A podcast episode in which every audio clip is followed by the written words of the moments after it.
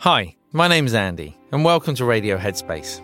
It's Monday morning, and I don't know how you feel kind of going into the week. I feel very often there's a sense, right? Even when you sort of look at the chatter on social media and everything else, it's like, oh, Monday's coming, and it's like the same old thing, back to work. There's a sense, even before we kind of begin the week, that there's going to be sort of some repetition, like we're going back to the same old thing, as though the weekend is somehow a break from that. We don't think of the weekend in that way, like, oh, it's just a, the weekend. It's always the week, right? And there's this sense of perhaps wanting something new.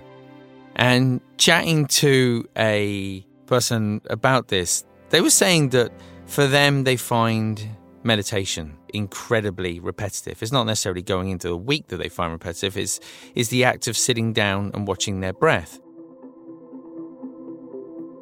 And as though this were sort of unusual, it's not. Um, and that perhaps they might be the only person who experienced that.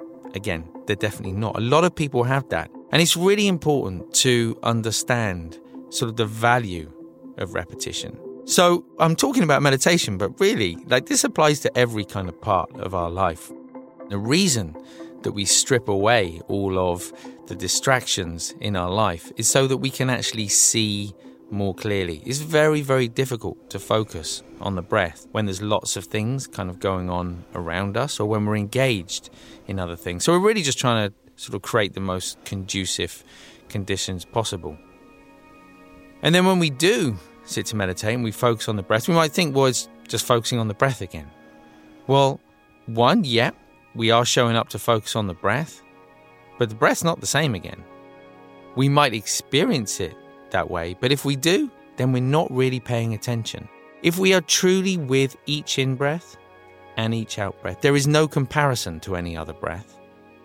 And also, the breath anyway will be different. So we can only think of it in terms of repetition if we are comparing it to another time in that session or on another day.